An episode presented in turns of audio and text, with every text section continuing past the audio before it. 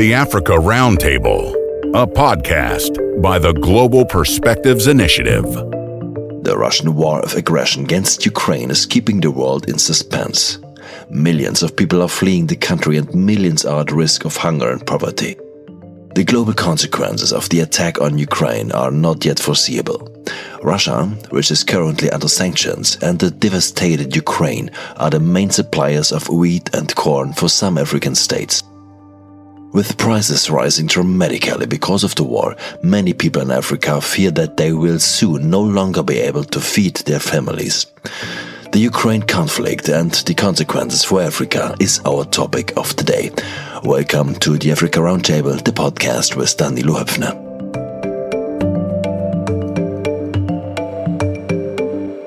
Dr. Carlos Lopes is our first guest speaker today.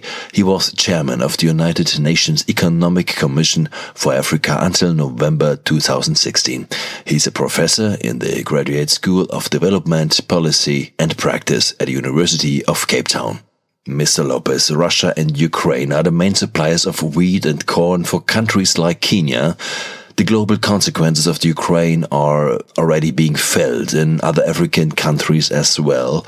Food and fuel are becoming increasingly expensive, and many have an inkling of what it means when the international legal order is called into question. Are we facing an humanitarian catastrophe in African countries? Well, we are certainly facing a very strong uh, headwind in terms of uh, macroeconomic stability in the African countries. There are about 27 countries in Africa that import uh, wheat from both uh, Russia and Ukraine, and some at very large quantities, like uh, North African countries, particularly Egypt, that are going to have uh, an acceleration of the inflation that was already present because of uh, supply and logistical issues and other considerations resulting from the pandemic.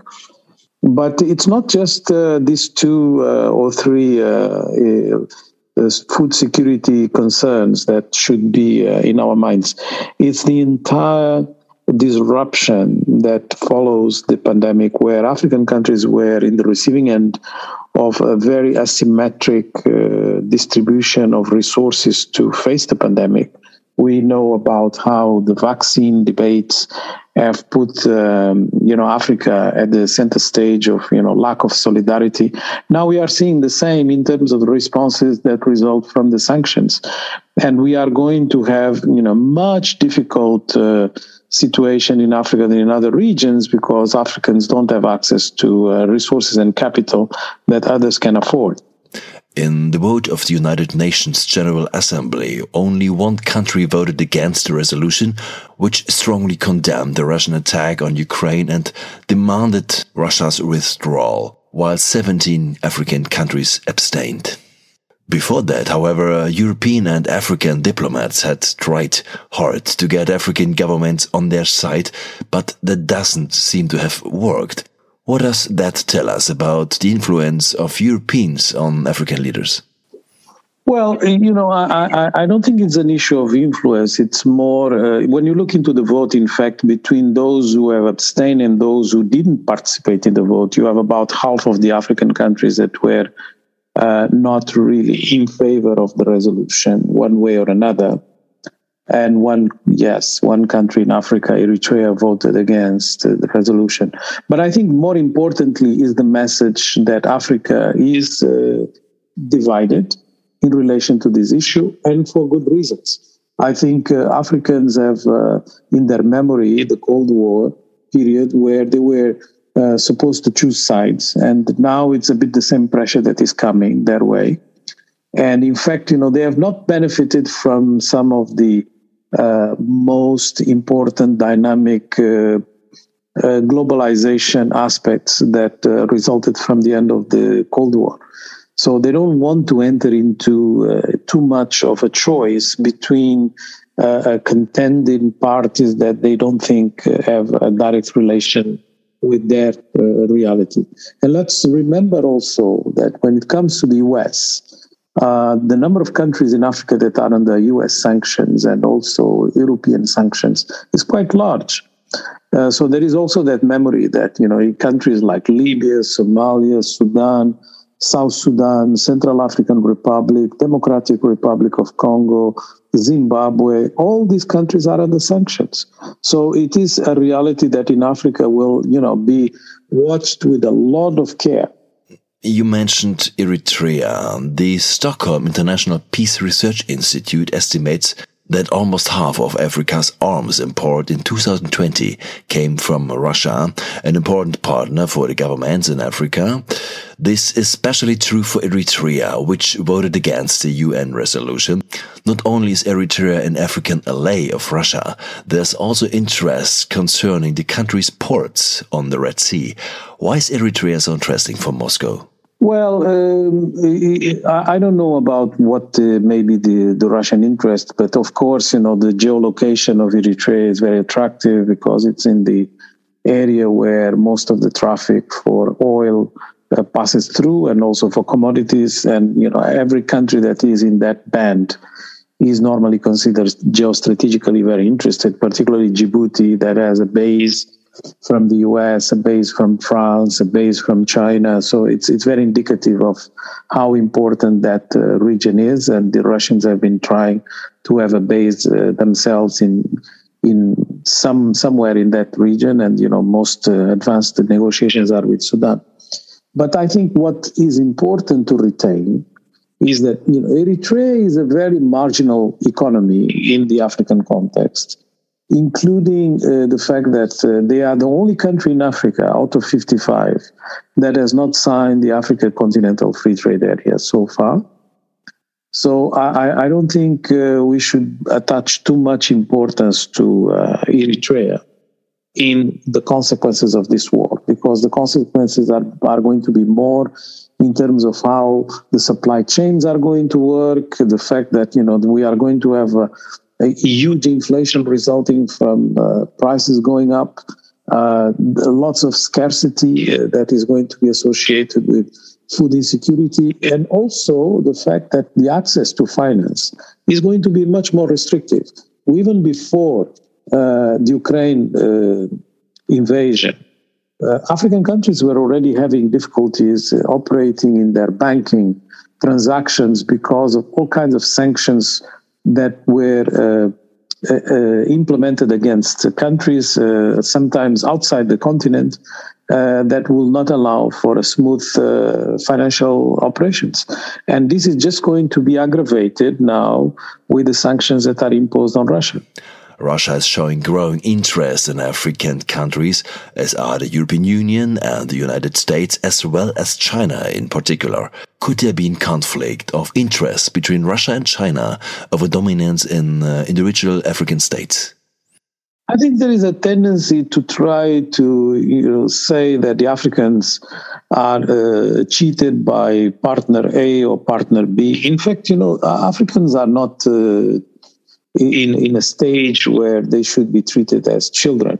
They have choices, and like every single country, the choices are very pragmatic. You want to have opportunities that will allow you to negotiate better deals.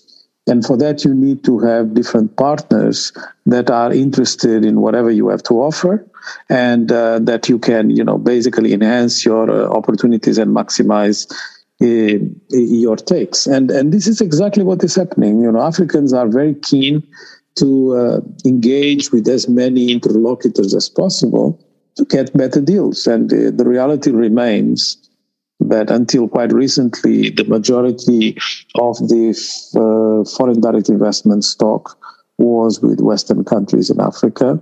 China is a new player. It has not yet uh, even reached the higher echelons of uh, investment stock.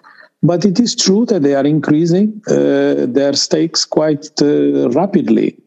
So that is uh, more a warning for other partners that may be interested in Africa to also increase theirs, rather than being worried about Africa's, uh, you know, becoming like a, a, Chinese or, in this case, even less uh, a Russian dependent region because in fact the entirety of the chinese investment in africa is only 4% of their uh, foreign direct investment in the world so where is the 96% uh, going uh, basically outside africa so it's it's not an african issue really uh, as some uh, would like to, to, to play it. You know, it's it's just a narrative that is not helpful. If you talk to economic experts, it quickly becomes clear that there's hardly a region in the world that can escape from the war, no matter how far the country may be away from Kiev and Moscow. Today's world is too intertwined, and the various chains of the effects are too confusing. What other consequences of the war do you expect for development in Africa? Well, we have become quite uh, interdependent. So, whatever you know, sanctions or whatever consequences resulting from measures of this kind uh, are implemented, you know, they, they have ripple effects uh, across the, the globe. So uh, the prediction is probably that we are going to lose about 1% of uh, global GDP as a result of this war because the consequences are quite daring and go way beyond the 11th largest economy, in this case, Russia. But I think, uh, you know, for Africa, what uh, is interesting to to witness is that this, this war is also exposing some fractures and some asymmetries uh, that are important for us not to forget. Uh, the fact that the uh, African uh, refugees coming out of Ukraine were treated in the borders of the EU, because Poland is the member of the EU, the way they were, uh, it's quite uh, revolting.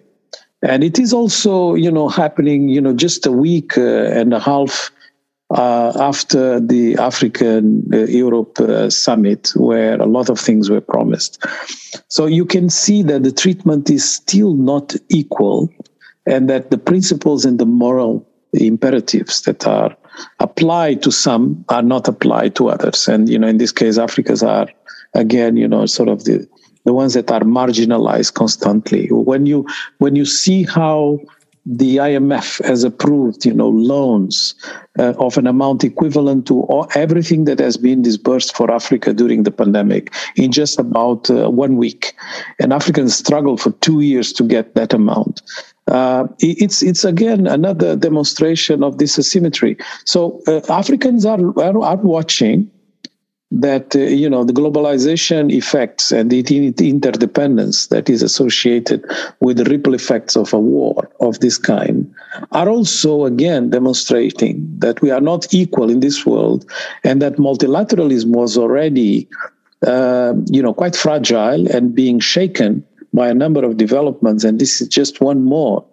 Uh, of course this is not a way of saying that we we should not consider these developments as important and impactful. On the contrary, they are going just to aggravate everything I, I, I just mentioned. Mr. Lopes, what are your recommendations in this situation in wartime in Europe for the states of the European Union now to keep the European African partnership at eye level? Well, for starters, I think we should not really force Africans to uh, make uh, positions uh, known in terms of how they side with A, B, or C. The Africans really, after the Cold War of the past and looking into these latest developments that are very much, you know, a return of history, a return of the, the geopolitical divisions and the blocks and uh, and all the rest. So the Africans just don't want to to get into that. They want to be non-aligned. They want to be uh, left on their uh, corner uh, to be uh, focusing on their development. Because you know in the past they have just been engulfed and manipulated by different uh, geopolitical interests. And at the end of the day you know you have you know, four decades five decades of development that didn't occur Africans need a bit of peace of mind. And that would be my recommendation for the African leaders. And that will be also what I would request African partners to respect.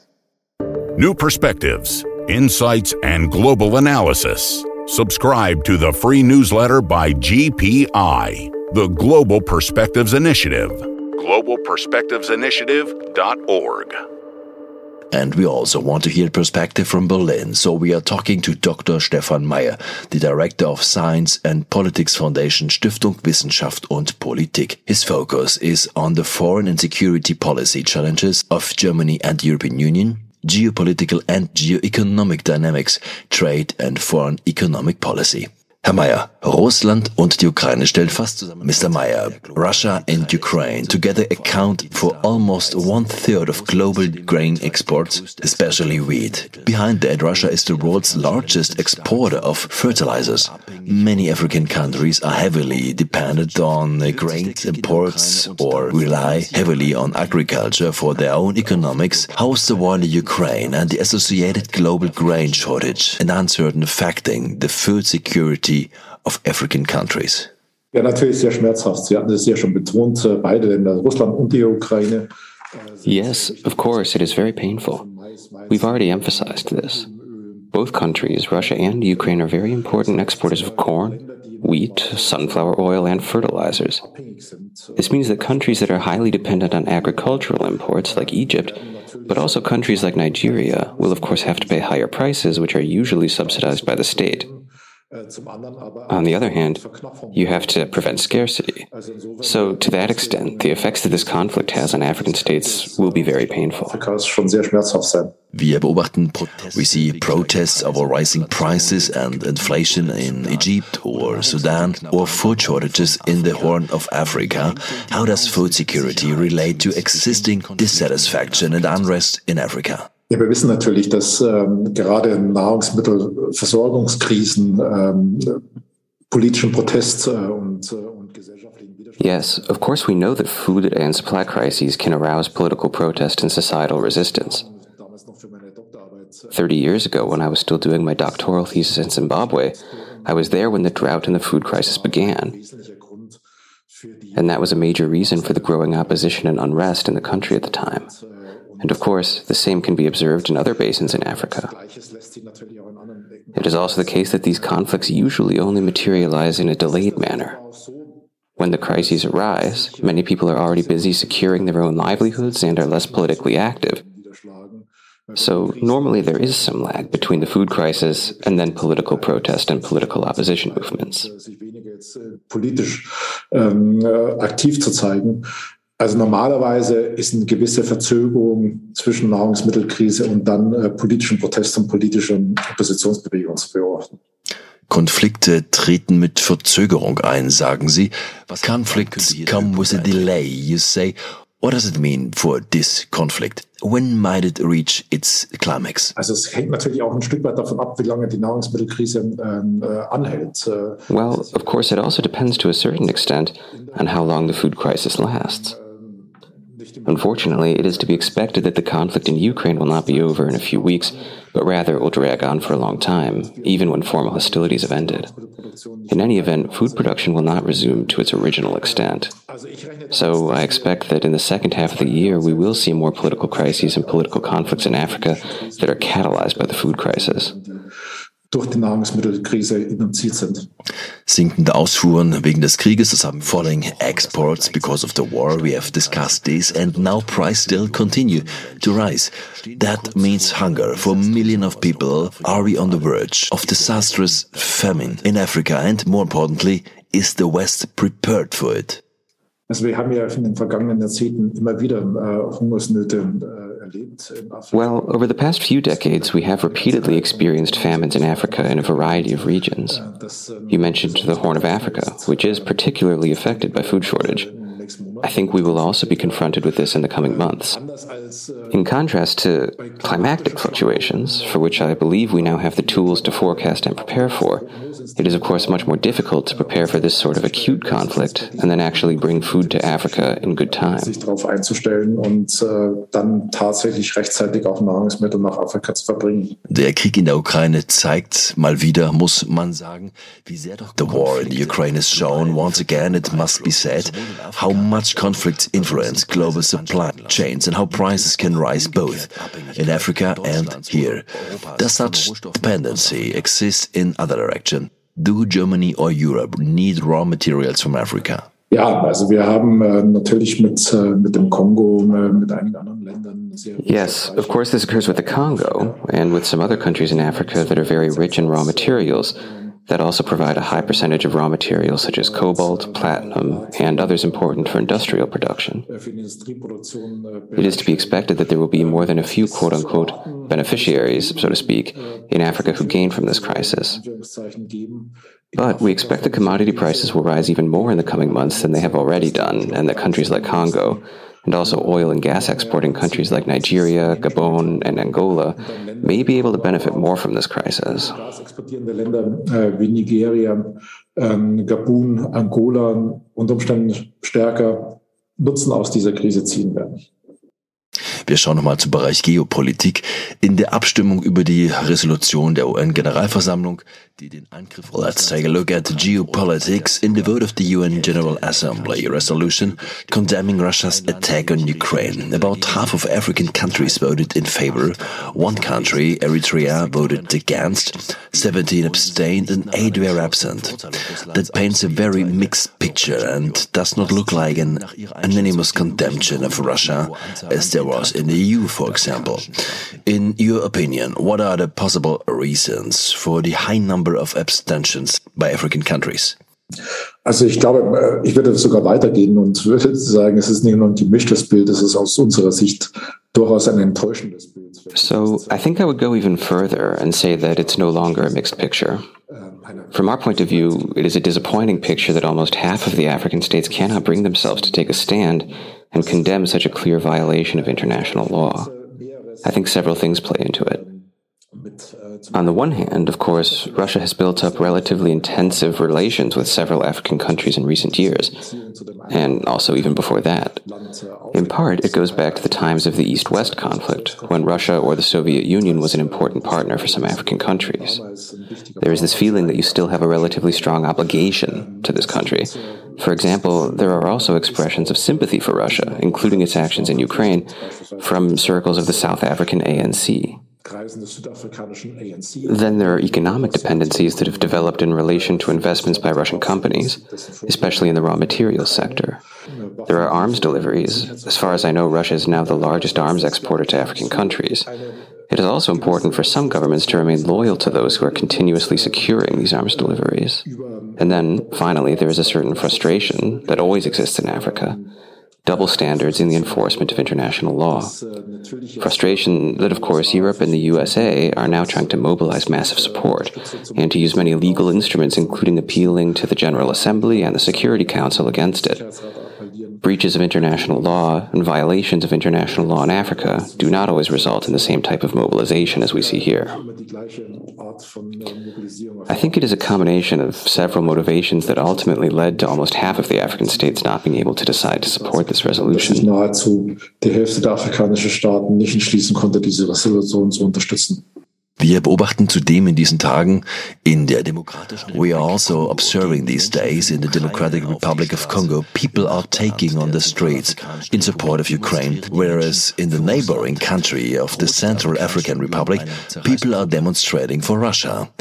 Is the African Union in danger of splitting? Nein, ich glaube an diese Frage wird die Afrikanische Union nicht, nicht zerreißen. Ich denke, dafür hat sie No, I don't believe in this question.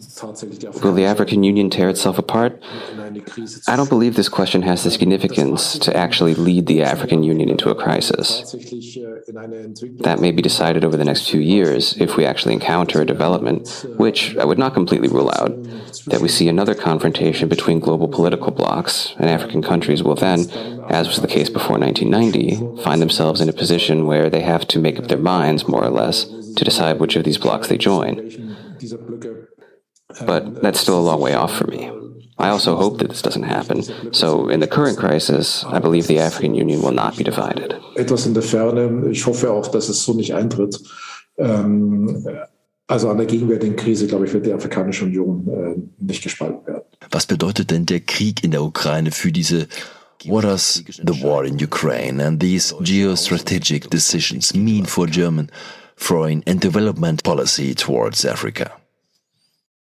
Also gegen erstmal bedeutet es, dass Afrika sozusagen äh, Well, first of all, it means that Africa, so to speak, is slipping a long way back in terms of our priorities because we are absolutely focused on the war in Ukraine and what its consequences will be for the European security order, for our own defense capabilities, and also for the transatlantic alliance. This means that Africa will initially be set back a good deal in terms of prioritization, and then it depends very, very much on how the geopolitical environment actually develops further. If it really goes in the direction of forming blocks, then I think we will see similar scenes as we did in times of the East West conflict, namely courting support from countries in Africa as partners and allies in a new confrontation. There could be a positive effect on Africa's economy in the medium to long term, but of course, we're also currently discussing the vulnerability of supply chains. We see this in several ways, like the often quoted cable trees that are currently missing in our automotive industry because they cannot be delivered from Ukraine we see difficulties maintaining some supply chains. This could mean that companies are increasingly looking to diversify their supply chains and possibly invest in geographically closer areas. And that in turn could be an advantage for Africa, probably for North Africa in particular, that investment decisions are shifting in their direction. Und das kann wiederum ein Vorteil für Afrika, wahrscheinlich insbesondere für Nordafrika sein, ähm, dass sich dadurch Investitionsentscheidungen verlagern. That was Dr. Stefan Meyer, Director of Stiftung Wissenschaft und Politik in Berlin. And before that, you heard Dr. Carlos Lopez, professor at the Graduate School of Development Policy and Practice at the University of Cape Town. More current topics are available on our website and in our newsletter. All information can be found at globalperspectives.org. Special thanks for support in this edition to Caroline Spanhaus, Nika Weidemeyer and Nora Kiefer. Speaker Eric Neumeister and Michael Meyer. Thank you for your interest on behalf of the entire team of GPI, says Danilo Höpfner. The Africa Roundtable. This podcast is a production of the Global Perspectives Initiative.